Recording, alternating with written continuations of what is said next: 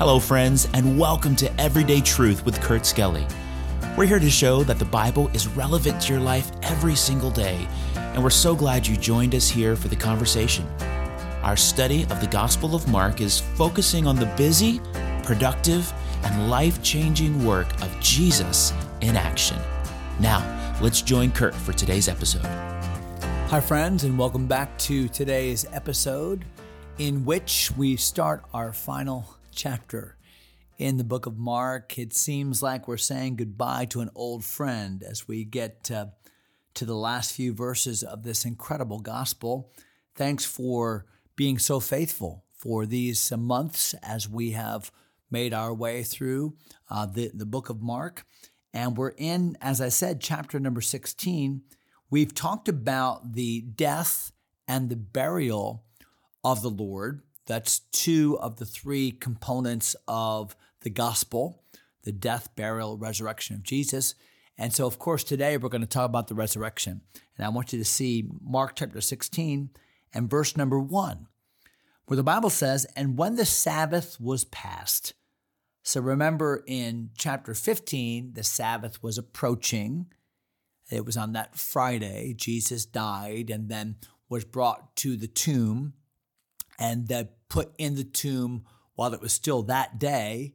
And then, of course, a Sabbath came, Jesus in the tomb, a Sabbath uh, left. It was 24 hours, and now we're into Sunday morning, right? After Saturday night, about sunset, now Sunday morning has begun. And the Bible says, so when the Sabbath was passed, Mary Magdalene and Mary, the mother of James, and Salome. Now, we've already talked about these three, haven't we? Mary Magdalene, Mary, the mother of James, that would be James the Less. We talked about this a couple episodes ago. Mary, this other Mary, not to be confused with Mary, the mother of Jesus, and then Salome, who is the mother of James and John, the sons of Zebedee, the same one uh, that had earlier argued or pleaded to the Lord. Remember, could it be possible for my sons to sit on your right hand, on your left hand? And Jesus said, It is not mine to grant that, but can they drink the cup that I'm going to drink? And remember, unwisely, they and she, oh, yes. And yet, now that she had witnessed what Jesus had gone through, now that she saw the cup of God's wrath that Jesus had drunk, no doubt she realizes, wow, uh, only Jesus could have done that. But these three women, uh, when the Sabbath has passed, they're coming to that grave Mary, Mary, and Salome. And they brought sweet spices that they might come and anoint him.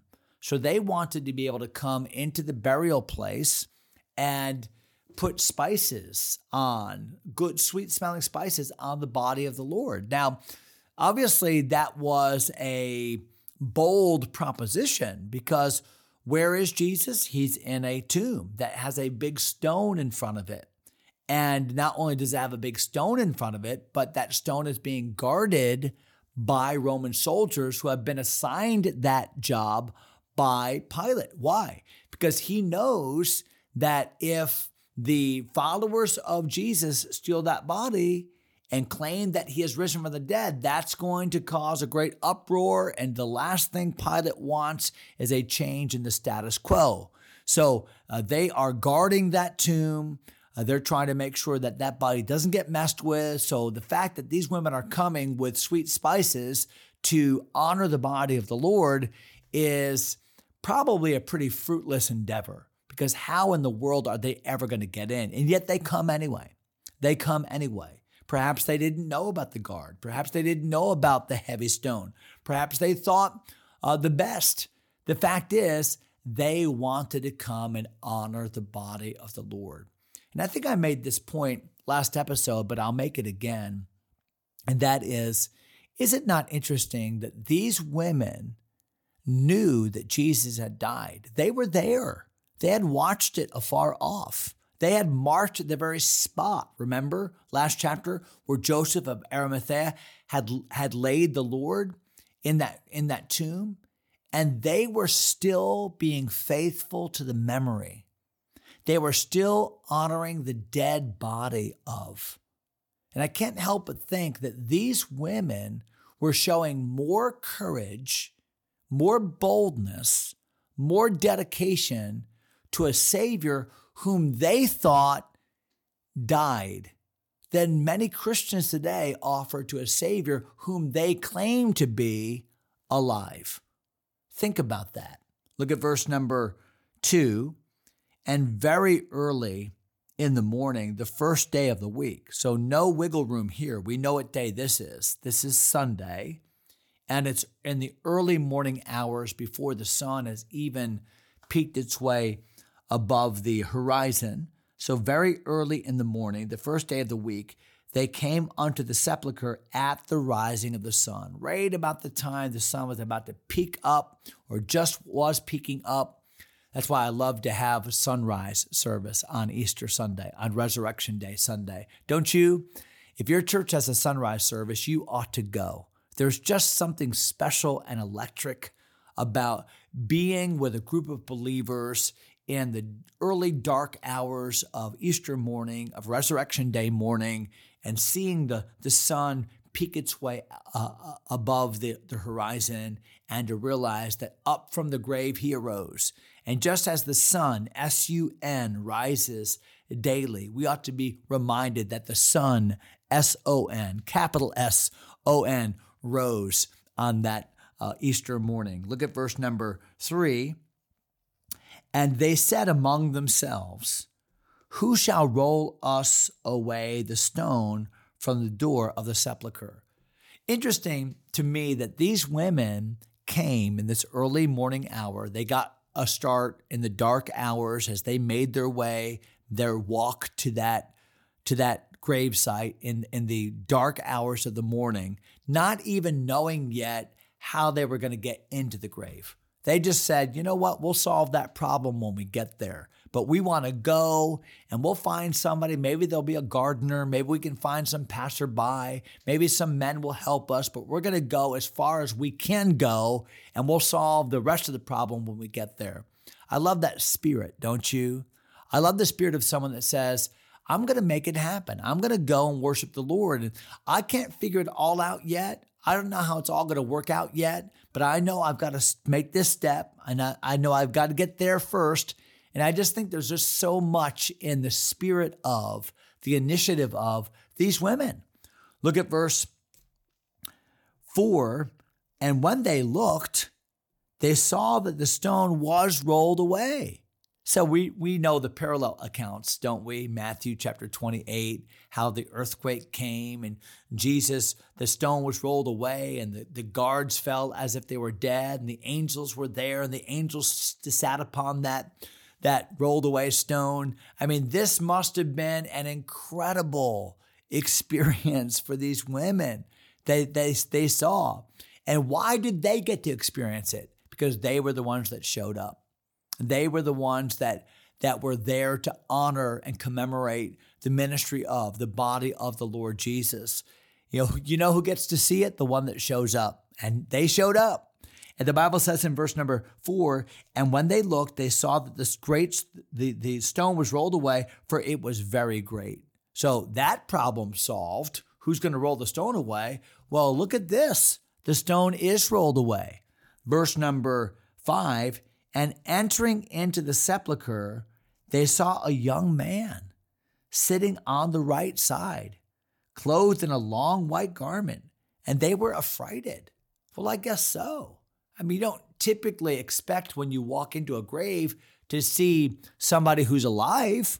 You might expect to see a dead body, but when they went in, they saw a young man who was in a long white robe, and they got scared. So understand that in the Bible, when angels, when the angelic world appeared to the world of humanity, they were always indistinguishable from other human be- from from human beings.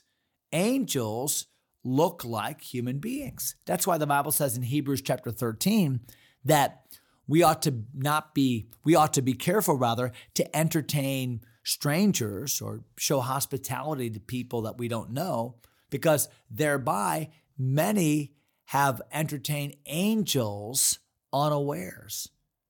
So it may be that that you have encountered an angel in your life. Uh, it may be that I have and just was not aware of it.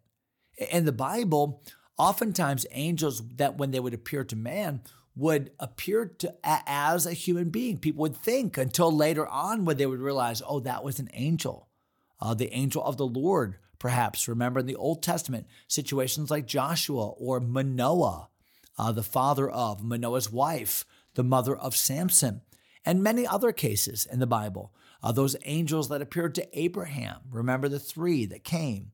Look at verse number 5 and entering into that sepulchre, they saw this young man, verse number 6, and he saith unto them, Be not affrighted. Don't be scared. Don't be afraid. Fear not.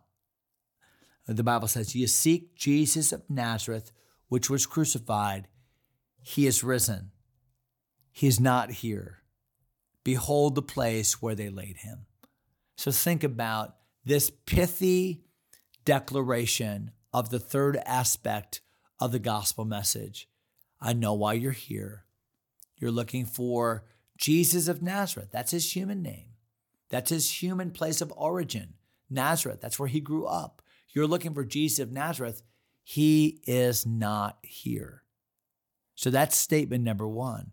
Well, there's any number of possibilities that that statement invites he is not here. Well, does that mean that his body has been stolen? Does that does that mean that we're in the wrong tomb? That somehow we got turned around? And there's any number of possibilities that that one statement invites. He is not here. But the next statement tells us why he's not here. He is not here. He is risen.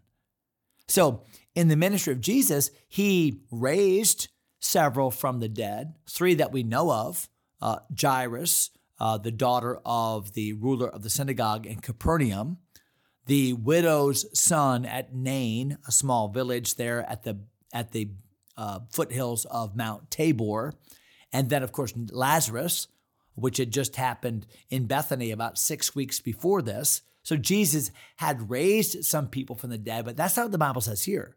The Bible doesn't say someone rose him or raised him from the dead. The Bible says that he is risen. He is risen.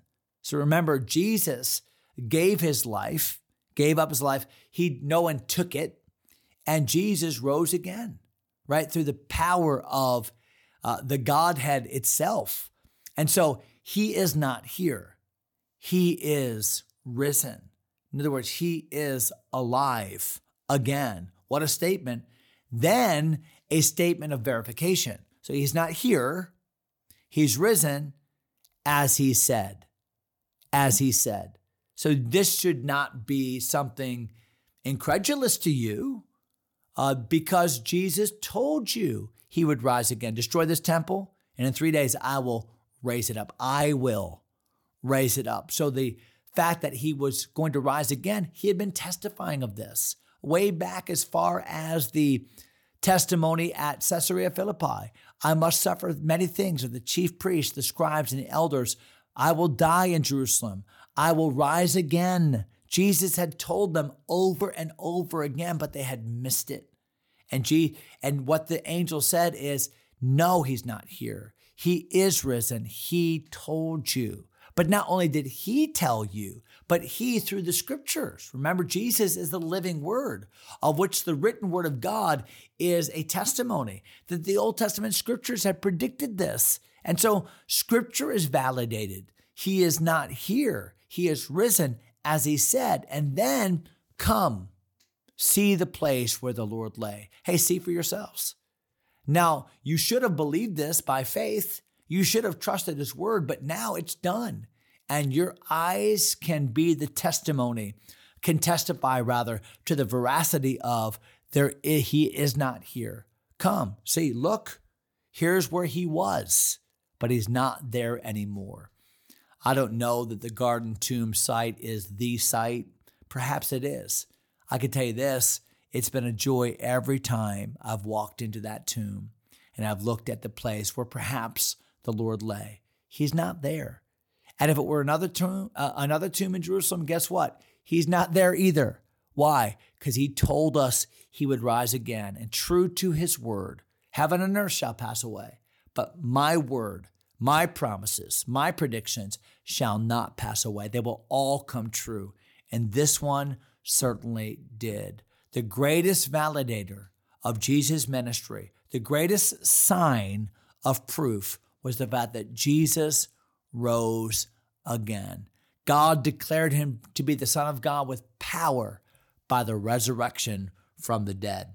We're going to stop right there in verse number six.